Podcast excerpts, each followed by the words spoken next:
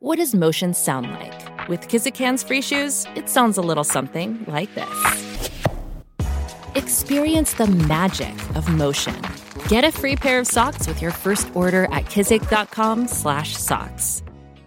Welcome to the Wednesday Bible study. Uh, we are so glad you're here. I'm Rick Burgess, co-host of the Rick and Bubba Show. That's the day job. That's why we're in these studios. These are the studios of the Rick and Bubba Show.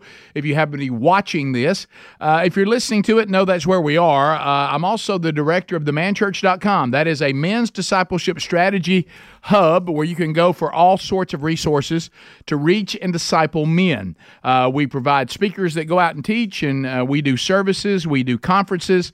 Uh, but what we provide that many, many, uh, you know, ministries before us just didn't seem to provide, and, and these are curriculum, resources to actually get in small groups uh, and, and leave spiritual infancy and to be discipled and grow. And what we say at themanchurch.com, if you disciple men, you change everything. The influence that God gave to the male it cannot be duplicated. Uh, so it either is a detriment uh, to society, the church, or the family, or it can be an asset and a blessing if men uh, will submit to the authority of Christ and be transformed by abiding in Him. So all those resources can be found at themanchurch.com. We also are doing two conferences in 2024, February 16th and 17th. Uh, Birmingham, Alabama, Robbie Gallaty will be there. He's in our guest slot. And then some of the guys from our team. Uh, Rich Wingo will be speaking. I'll be speaking. And Andy Blanks will be speaking. Chuck Hooten uh, will be leading worship. And we'll be introducing all of the new resources that are coming out in 2024, uh, which includes another 31 day devotional, individual resource, and another 40 week curriculum. Uh, then Starkville, Mississippi, coming up on March 8th and 9th uh, at Mississippi State University.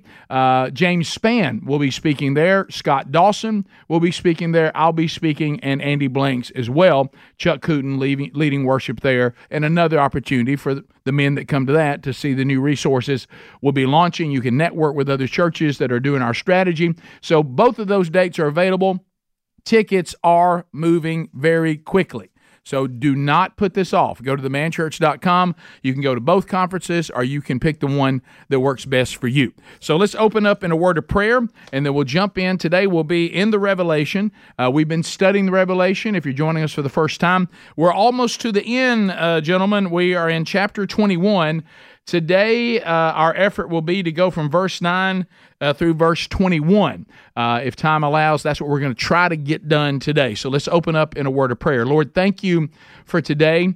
Uh, may your Holy Spirit discern your powerful holy word as we see this. this the, we see the future.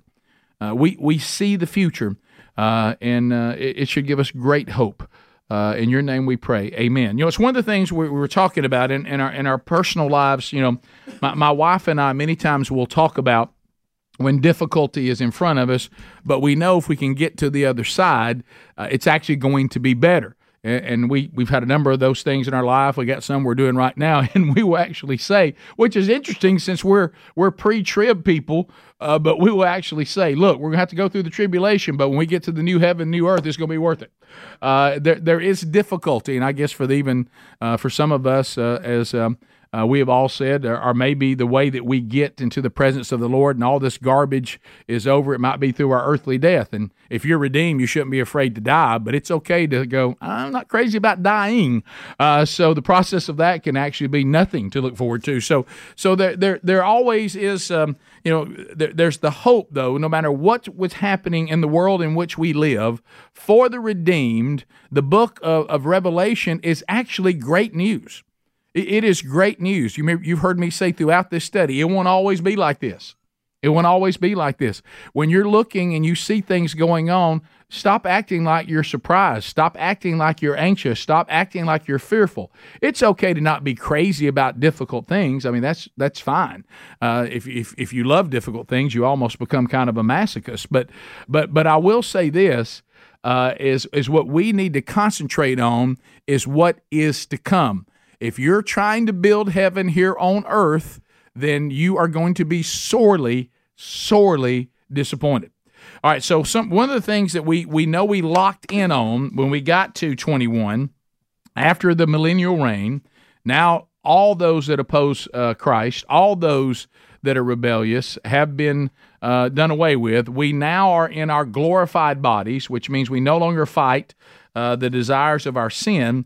And one of the things we wanted to really lock in on last week was that Jesus Christ, John sees him, John hears him. He's even reminded by Jesus, write that down, is that he is making all, and I told y'all to underline that two to three times. I'd go with three. I make all things new. That means he doesn't make some things new, he makes all things new. The old has passed away. This is a new heaven. This is a new earth. And today we will see its capital city, the new Jerusalem. So it is not any of the Jerusalems before. This is a new Jerusalem, a Jerusalem like has never been seen. So, so as as as we look at that, and as I scanned uh, the room here, I see Mike over there who who almost got trapped in the, the current Jerusalem uh, when uh, he was with a group that was over there when the attacks on Israel started. We're so glad you got out. Praise God for that. And, and the way you got out was miraculous and supernatural. So uh, God God still hears prayers. So so I want you to uh, if you get a, a, a chance right now to flip over let's go to the, Gospel of John. John's telling us this, but I want us to go over to the Gospel of John. And I want to start uh, today's Bible study uh, in John 14 because Jesus is, is here. Uh, John is writing down what Jesus is teaching. And here's what Jesus says to the point that I just made in John 14, verses 1 through, 1 through 3. This is Jesus Christ, God incarnate. And here's what he says Let not your hearts be troubled. I'll say that again. Let not your hearts be troubled. Believe in God believe also in me. In my Father's house are many rooms. If it were not so, I would have told you that I would I, I, would have told you that I go to prepare a place for you. And I and if I go and prepare a place for you, I will come again and I will take you to myself that where I am you may be also. And you know where I am going. So this is Jesus talking about what John is now about to see. I'm going to build the new Jerusalem. And, and and I'm going to do that. And if that wasn't so, I would have not told you this. I'm, i mean, have y'all seen me lie about anything? I'm not telling you this for any other reason than it's really going to happen. So if you believe it's really going to happen, he says, believe in God, believe also in me. What should be the result of true belief? Let not your heart be troubled. There's nothing that makes people wonder if we believe in God more than we when we freak out just like everybody else. And then people look over and go, "Well, they don't seem like they have anything I don't have. I'm freaking out. They're freaking out. I'm anxious. They're anxious. I'm poor, poor, pitiful me. Oh no, it's it's all going to be horrible, and so are they. So why do I need what they have? It doesn't like it's accomplishing anything. So, so what Jesus says, if you believe in God and you believe in me, then you know that I'm going to prepare a better place because I told you I was going to. I'm going to do it. I'm going to come back. I am going to do this. And since you know that, then don't let your heart be troubled. And now John is actually seeing uh, when this actually takes place. God is going to live with his people forever. The present heaven we have now, God dwells there with the holy angels and, and the redeemed, uh, where they go when they die, but He is not with all of us. But when this comes, all the redeemed will be with Him. Uh, the place that the Lord has prepared will descend in its eternal state, the capital city of the new heaven and of the new earth, New Jerusalem. Time will be no more. We, we will no longer be, be confined by time. Think about this moment. Think about the truth of what John is saying. History has ended. What time is it? Who cares? There is there, time. Time's over. It's eternal. There's no more that clicking going up, up, getting closer to dying, getting closer to dying, getting closer to dying. None of that. Uh, and uh, your Apple Watch is not going to be uh, uh, much use to you, and nobody's going to give a rip how many steps you take. Uh, so uh, so anyway, uh, so here let's look now first at what John sees in verses nine through eleven. That's kind of the general appearance of the New Jerusalem. Here we go in verse nine. Then came one of the seven angels who had the seven bowls full of the seven last plagues and spoke to me. All right, so John lets us know. You remember those angels I told you about that were taking the bowls out and they were dumping out all? It's one of those. Now, he didn't tell us which one it is, but he says it is one of those. So the one of these angels I saw handing out the, the plagues and, and pouring out God's wrath on the earth, one of those seven is the one that's talking to me about this. Okay, so we know that. We know who the messenger is. Uh, the angel is, is is sort of identified as one of the seven, but we don't know which one uh, that handed out. So the angel says to John, look what he says next Come and I will show you the bride, the wife of the Lamb. So, first thing the, uh, the angel says to John, Come here, and, and I'm going to show you the bride, the wife of the Lamb. Now, what does he mean by the bride? That's the New Jerusalem. Why? Due to the ones who now occupy it. That, that's how it became the bride. The church isn't there. So so that that's why it's called. Don't don't hear this angel saying, "Well, the New Jerusalem's the bride." When you go, well, "I thought the church was the bride." Well, it is the bride because the church is in it. It's it's it's called the bride because of who occupies New Jerusalem. So that that's important. So you don't get confused there. Uh, and uh, and of course we know that is the name given to the church, and and it in, includes now the reason why he's calling New Jerusalem the bride is who also's in in New Jerusalem. Those that were redeemed before the new covenant. So as opposed to it just being the church, now all who've been redeemed in the old and new covenant, they're all there. Okay, so so that all becomes one bride now, uh, and uh, and and that means for for all ages. Now the New Jerusalem is likened to a bride also because you know the redeemed are forever united to God as a bride to the bridegroom, uh, and and and the Lamb. Uh, are you know the God and the Lamb now have the bride. It it is further destined uh, as the wife uh, uh, of the Lamb because what?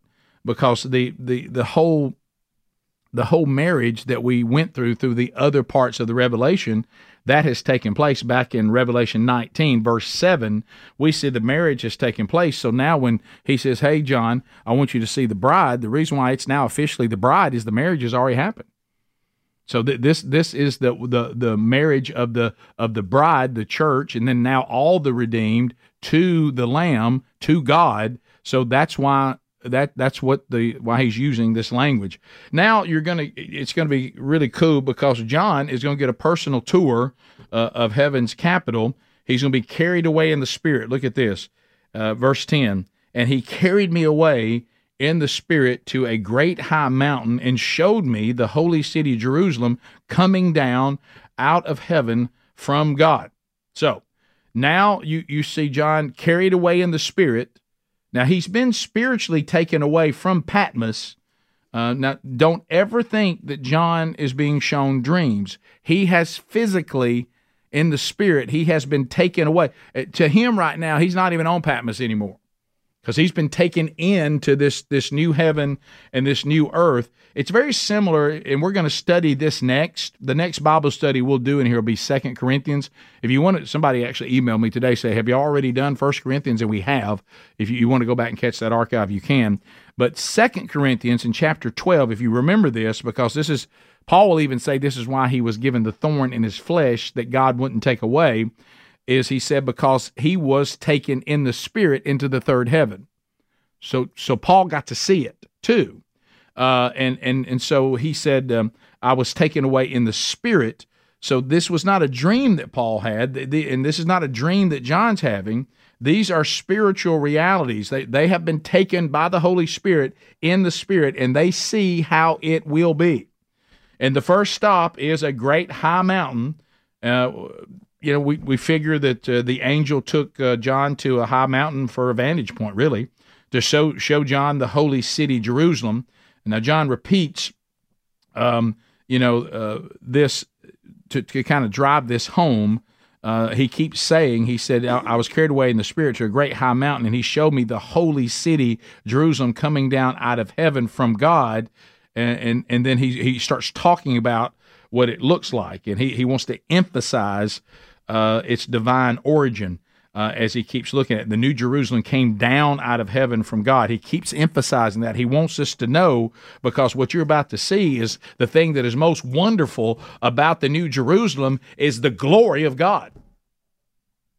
He's saying this came from heaven. This was made by our Lord in heaven. And, and as it comes down, what I'm seeing can be best described as the glory of God uh, and it's unencumbered.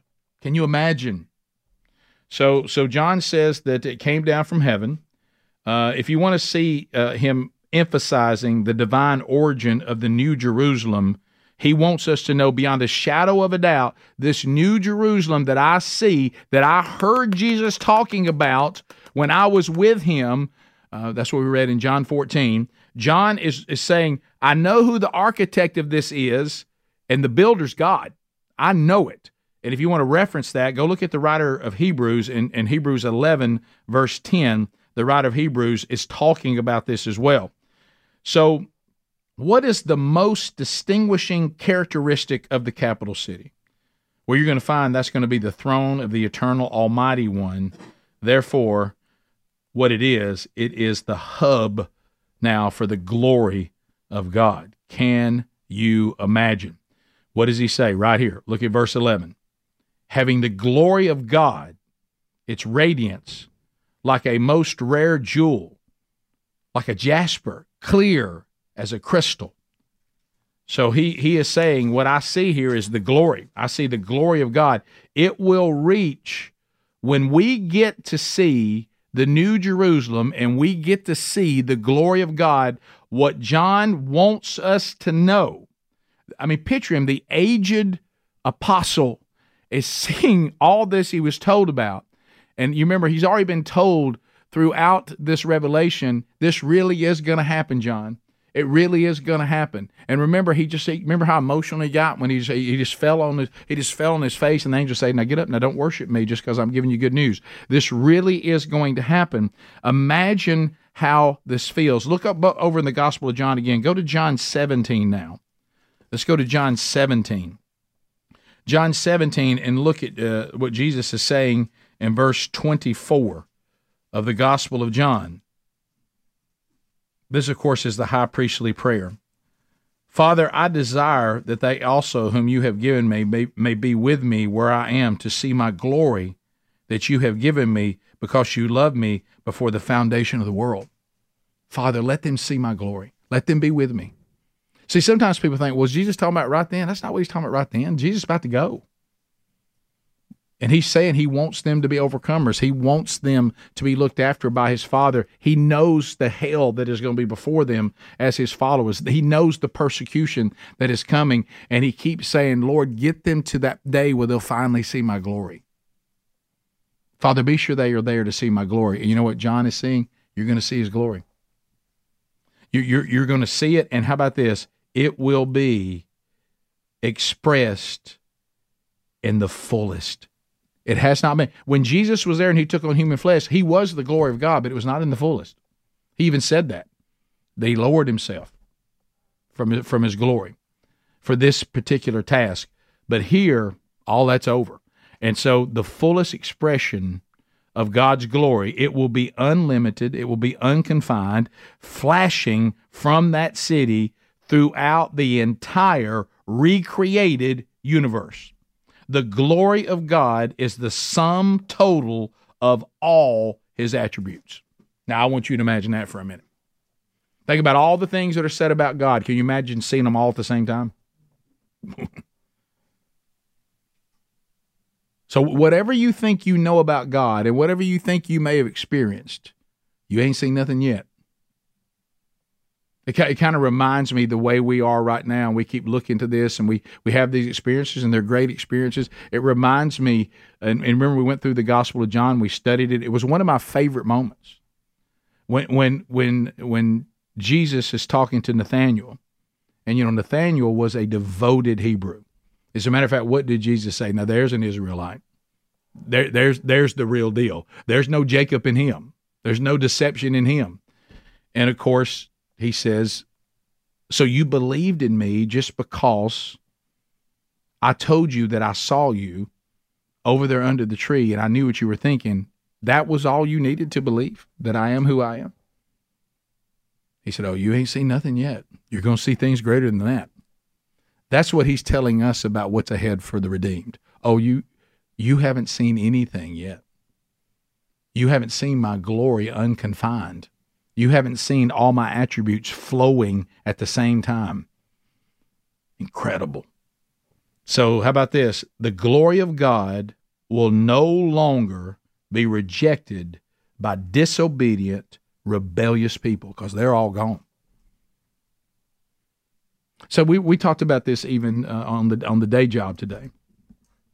Why have the Hebrews been through so much trouble? Because they keep rejecting the glory of God. They rejected the glory of God in, in the Old Testament. Every time they would do it, what would happen? Punishment, refinement. When Jesus came and said, I'm now the glory of God, what did they do? Rejected him. What do you do? Cry and say, This is just going to bring destruction on you. So now, this rejecting God's glory, it's over. The only people there now, they don't reject it anymore. It's the redeemed, Hebrew and Gentile, for all ages. And now the redeemed, that when when His glory comes, now there won't be anybody rejecting it. It'll, everybody say, "Bring it on. We'll take all you got. We love you. We're devoted to you. We're redeemed. We're glorified." And and so this is going to be something that that has never happened before, and nothing like anyone has ever seen. Uh, the prophet Isaiah uh, talks about this. If you want to cross reference that, go to Isaiah. Uh, let's go to chapter sixty uh, of Isaiah, and we're going to look at verse 19 because this is what what when when when Isaiah sees this prophecy, what is it? It's the future glory of Israel. So look at verse 19. What what is said about what we just read? The sun shall be no more, your light by day, nor for brightness shall the moon give you light, but the Lord will be your everlasting light, and and your God will be your glory. Isaiah sees this. A day's coming, we're not going to need the sun and the moon anymore. And when we come back next week and finish 21, you're going to see John clearly say, don't need the sun and moon anymore. We got all the light we can, we got all the light we can take. Darkness is over. And and so he John is going to note, and this is important because this is where sometimes words change. You got to be careful here. John notes the brilliance was like a very costly stone, as a stone of crystal clear jasper. Now I know sometimes you think about that and go, I thought I thought jasper kind of was muddy. Not not not what word is being used here. This is one of these things that's changed over time. Uh, what the names that we give different jewels at this at this time when when when this was written, when you're looking at the Greek, what this is when he uses what they put in here in English is jasper what he's not talking about something that's muddy. He's talking about a crystal clear. It really would be better to use the word diamond here versus jasper because that's really more like what he sees, what we're accustomed to now. Now, when they read it then, they knew exactly what we was talking about. But as time has changed, you really need to think in your mind diamond more than jasper right now, because he note he notes the brilliant uh, crystal clearness of it that radiates his glory streaming from the city. We're not talking about a light bulb here, okay? We're talking about a very costly stone, uh, and and and really the Greek word here, uh, when you go and look at it, it is L A S P I S, and that describes a translucent stone, not a muddy stone. Uh, like I said, diamond would probably be better for us now in, in modern time. It was crystal clear. It was unblemished. So picture a crystal clear, unblemished diamond and God's glory just radiating through it. Can you see it? It's interesting because Sherry and I had a weekend at the beach this past week, and as we were coming back, the sun was was shining, and she had her engagement ring, and I noticed she was over there with that engagement ring, letting the sun uh, shine off of it. And I thought, well, look at that. Look at God giving me that image right there. But that, what I saw, is nothing compared because that's an old fallen sun, you know, glistening off a fallen diamond. What he saw was a crystal clear, perfect costly stone that you couldn't even put a value on it, and God's unconfined glory radiating through it. I can't even imagine what that looks like. You know why? Because I'm in my fallen state. I can't even comprehend that. But John's trying his best, and so I appreciate him trying to help us with this as best he can. So if you want to just get a picture, I want you to picture this the New Jerusalem. This is some C student Calhoun County stuff, but I want you to picture it because it's still pretty good. Picture a city, but picture it that the city itself is a huge, flawless diamond and it's refracting the brilliance of, of, of just of the, of the glory of God throughout the new heaven and the new earth. Can you imagine what that would look like? So now we're going to talk about the exterior design in verses 12 through where we're going to end today, 21. Okay? So let's look at 12. So the next thing that John is going to describe to us is, is how it looked on the outside. It had a great high wall. Interesting. A lot of negativity about walls, but apparently the the New Jerusalem has one. So uh, so here we go. The New Jerusalem has a great wall uh, uh with twelve gates, and and the and and at the gates twelve angels, and on the gates the names of the twelve tribes of the sons of Israel were inscribed, and and on the east three gates on the north three gates, and on the south three gates, and on the west three gates. And the wall of the city had twelve foundations, and on them were found the twelve names of the twelve apostles of the Lamb. How cool is this? Now let's talk a little bit. Now, I probably shouldn't drop this right now and make you think about this for a week, but I'm going to. Okay? If we are in the new heaven and the new earth, and this is the capital city, and we're all redeemed. What's up with the walls? What's up with the gates? Y'all got a week to think about that because we're not going to get to that today. Okay? But we will talk about that before we're done with 21. Take that little pearl and, and, and, and think on that for a while. And by the way, the gates are pearls. We'll get to that. All right. So, so human language really falls short here and, and, and John's grasping with all he can um, because what what's actually being said here um, blows our minds, but I want us to understand. I don't want you to get caught up that what John's doing right now is just symbolic. I don't want you to get there. He's going to be struggling to try to give us some words that we can grasp. It is unique and it is unimaginable, but it is it is an actual material creation.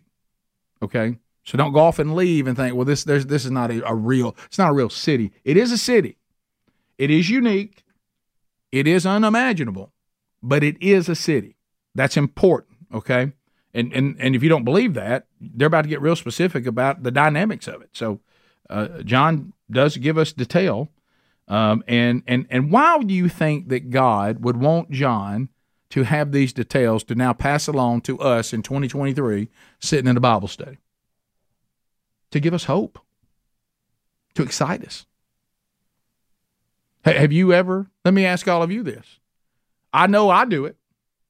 My my wife loves to go to the beach, as you know and usually once a year, but it might not be that. It might be going to France like we did this past year. It might be wherever we're going. I let her plan where we're going. I couldn't care less where we go. I just go wherever she wants to go because when I get there, I'm like, well, once again, you picked a good one.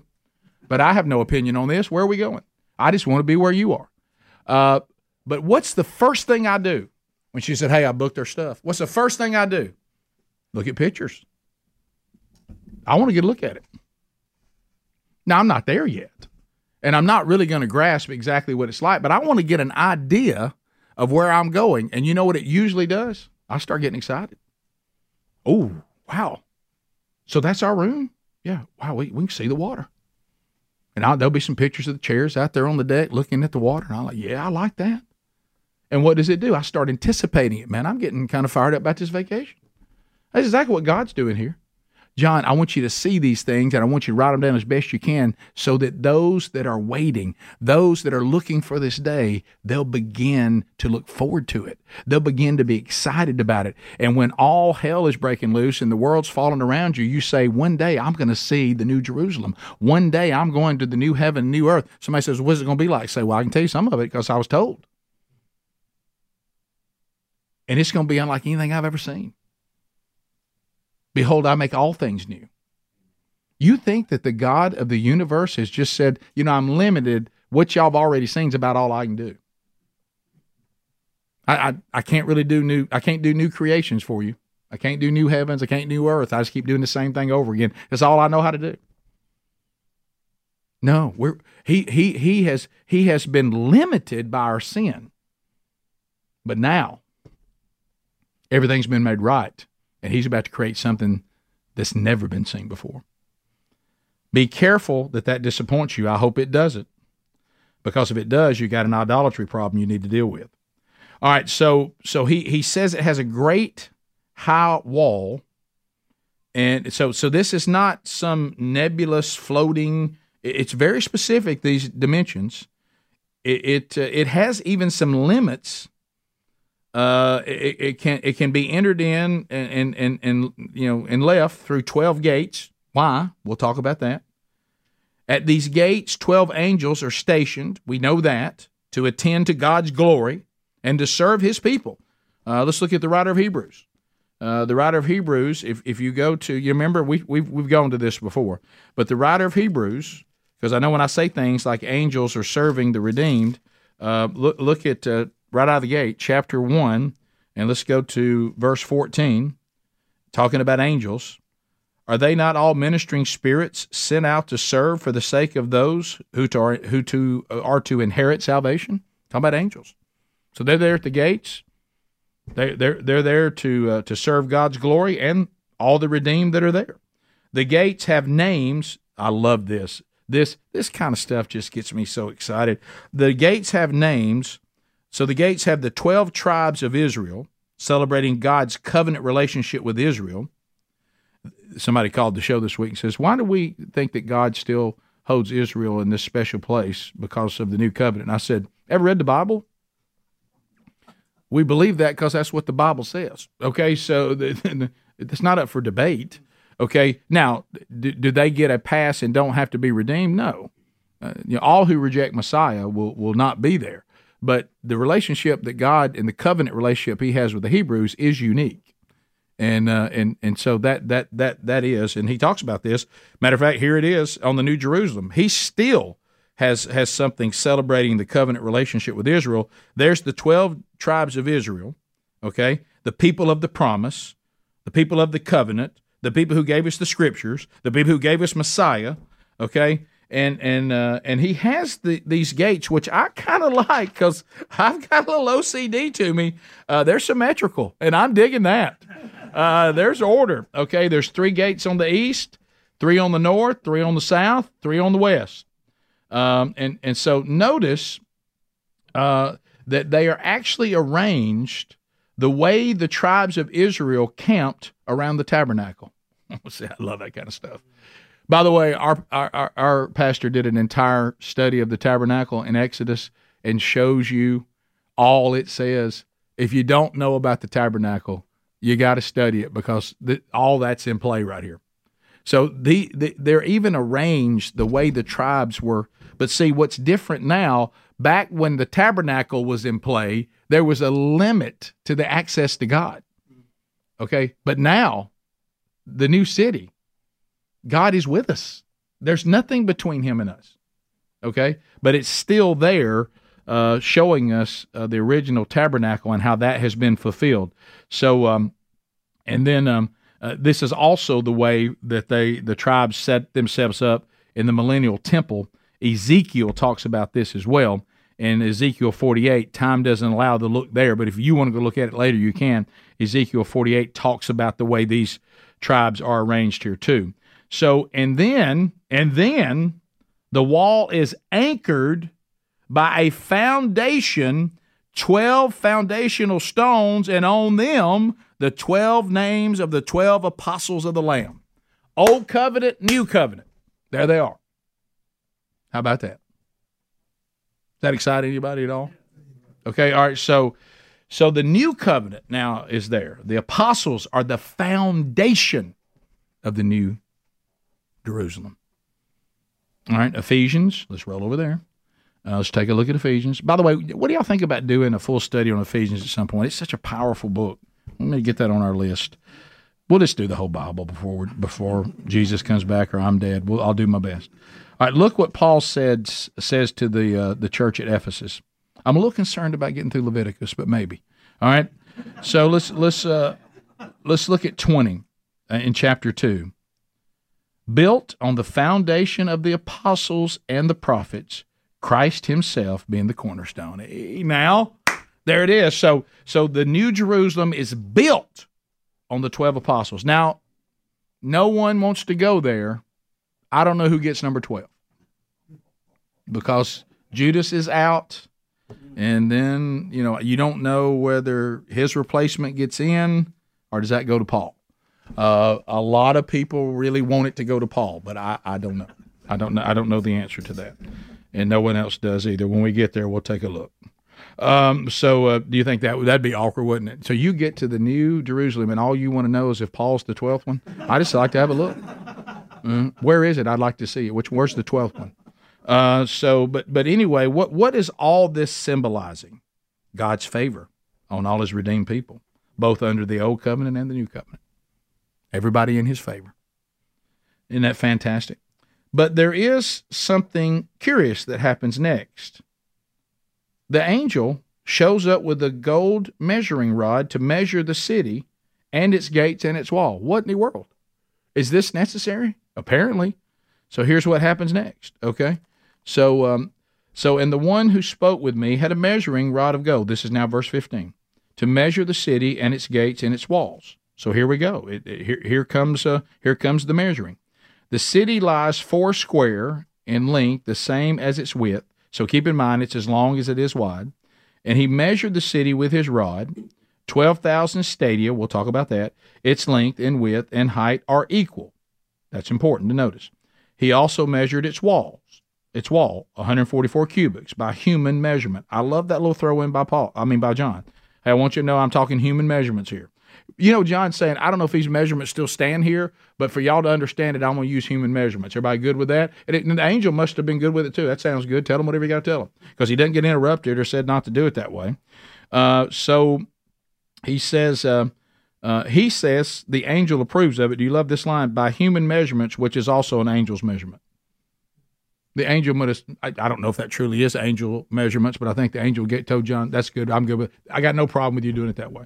So if, that, if that's what you want to write, write that. So so now we, we know this. Let's let's talk about that. So we have the the the, the twelve foundational stones, and and we know that that this angel now comes out with the measuring rod to measure the city. It's similar to the millennial temple that Ezekiel talks about in Ezekiel 40, uh, also the tribulation temple in 11.1. But keep in mind when when when you see this measurement taking place because the first thing I thought of is why is this necessary?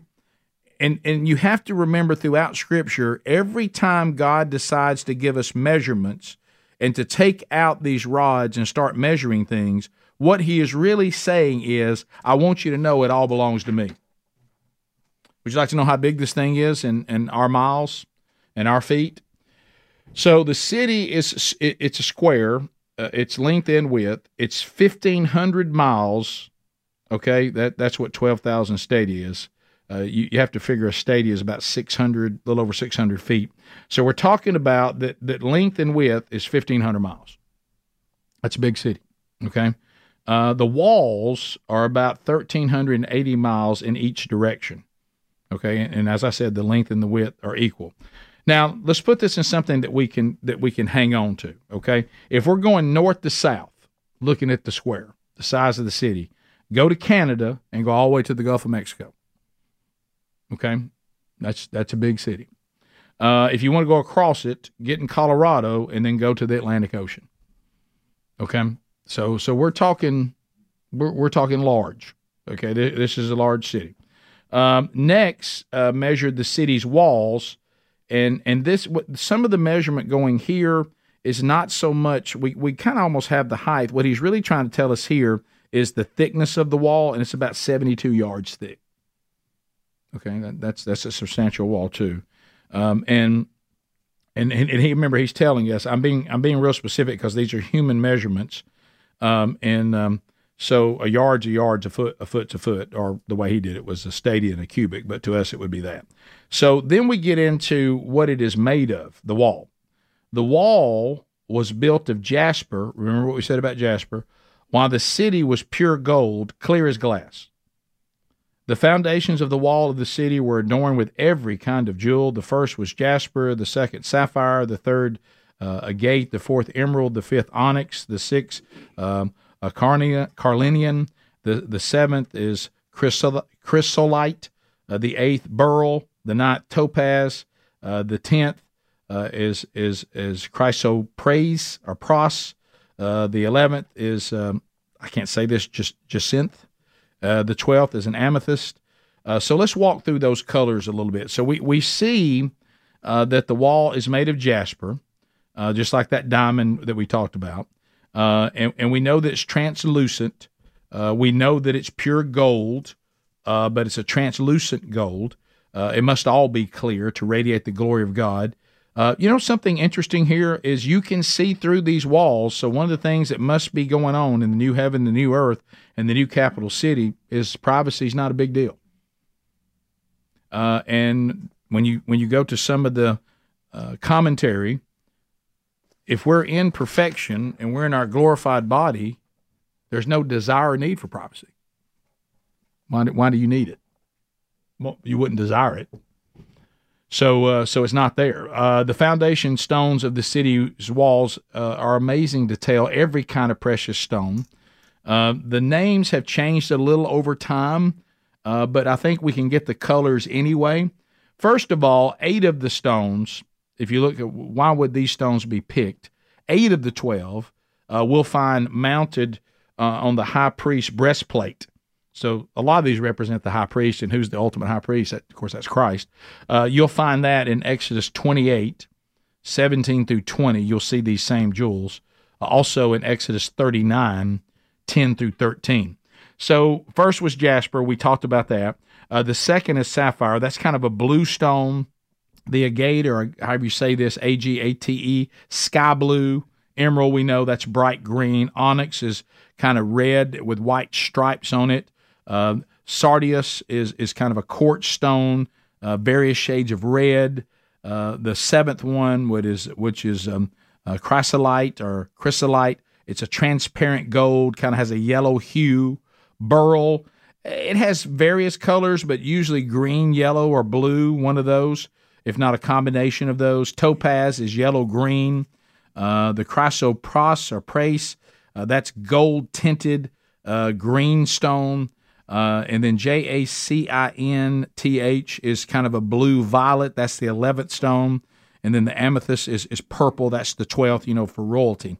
So I want you to imagine you've got this wall that is translucent. It, it's kind of a diamond with a gold tint.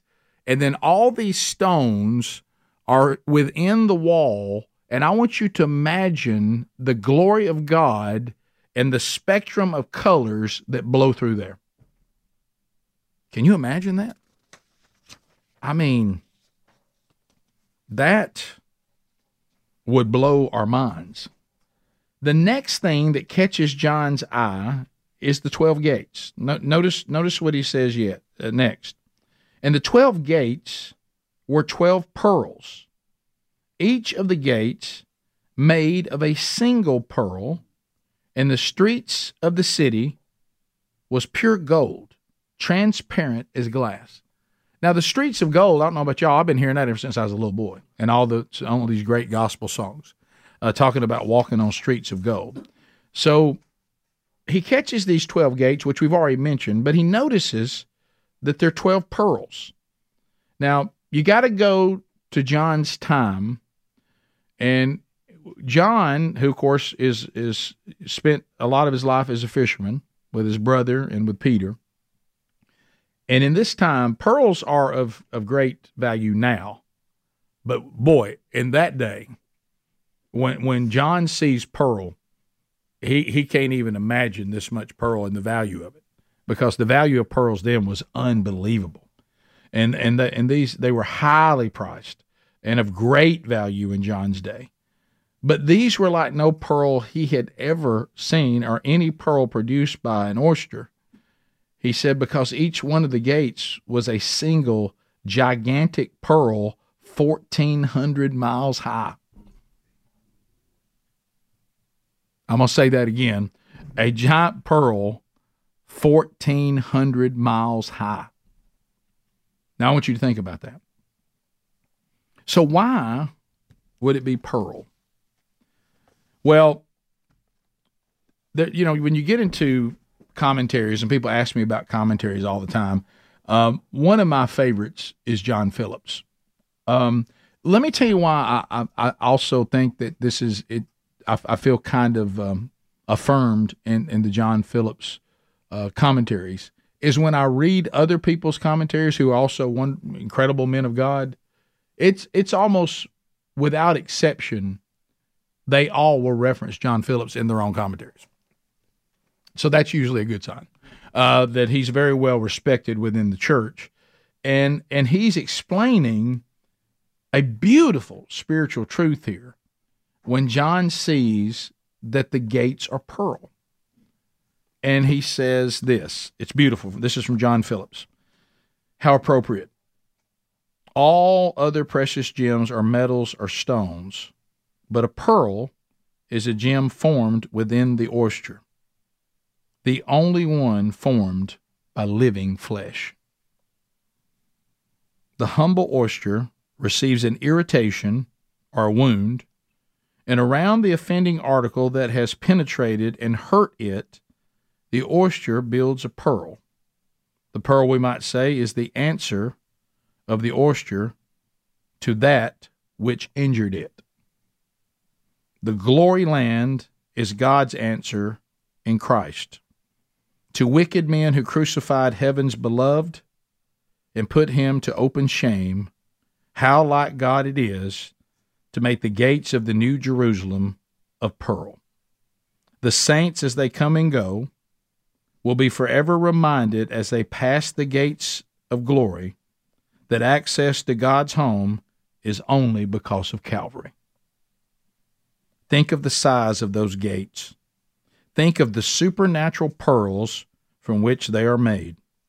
What gigantic suffering is symbolized by those gates of pearl. Throughout the endless ages, we shall be reminded by those pearly gates of the immensity of the sufferings of Christ. Those pearls hung eternally at the access routes to glory will remind us forever of the one who hung upon a tree and whose answer to those who injured him was to invite them to share in his home. Ooh, no wonder they reference John Phillips. So, what a beautiful picture. The way pearls are made is through an injury. And, and, and here is God with the access to his glory, us forever reminded that he suffered for us to be there. And uh, and when you think of that, you you, you think of why, of why Scripture is, is so adamant about making sure that we don't take the mercy and the grace that was provided through the suffering of Christ to take it so lightly. As uh, as as as Paul taught us, and I've referenced many times here in 1 Corinthians 15 9 and 10. I know that the only thing good about me is the grace that I've been shown by Christ, but I will never live a life looking at that cross that I persecuted, Paul talking. I'll never, and this is no attempt, I get so sick and tired of every time you try to talk about obedience and every time you try to talk about sanctification and every time you try to talk about holiness, somebody jumps up and says you're being legalistic. There's nothing legalistic about obedience. There's nothing legalistic about holiness. There's nothing legalistic about sanctification. They are all demanded by Christ. He justified us. We can't justify ourselves we will be glorified by him. But the sanctification is called in Scripture the process of working out our salvation. We are told to take action when it comes to our sanctification over and over and over again. For what reason? To worship and say thank you for the grace and mercy and for redeeming me when I could not redeem myself. And it's so important that apparently in the New Jerusalem we are reminded of it for eternity. So why don't we go ahead and be reminded of it again today? We're not there yet, but we can certainly start our thank you now. Because maybe you can at least, and I can at least muster a thank you for the fact that we are going there. Let's pray. Lord, thank you for today. Thank you for your sacrifice. Thank you for your glory. Thank you for coming to us and redeeming us because we could not redeem ourselves. I am so sorry for the times that I have taken the grace that cost you so much and treated it with so disregard. Forgive me for that, Lord. And the thing that is so incredible about you, even when we shame you, even when we embarrass you, even when we act as if we don't know you, when we sincerely say, I'm sorry, please forgive me, you say, okay. We repent today, Lord, of, of any sin that we've committed against you. We repent of all sin. We leave our own authority. We leave our self worship. We deny ourselves and we pick up our cross. And we say, Transform us. And thank you for saving us. In the holy name of Jesus, we pray. Amen. Thanks for being with us.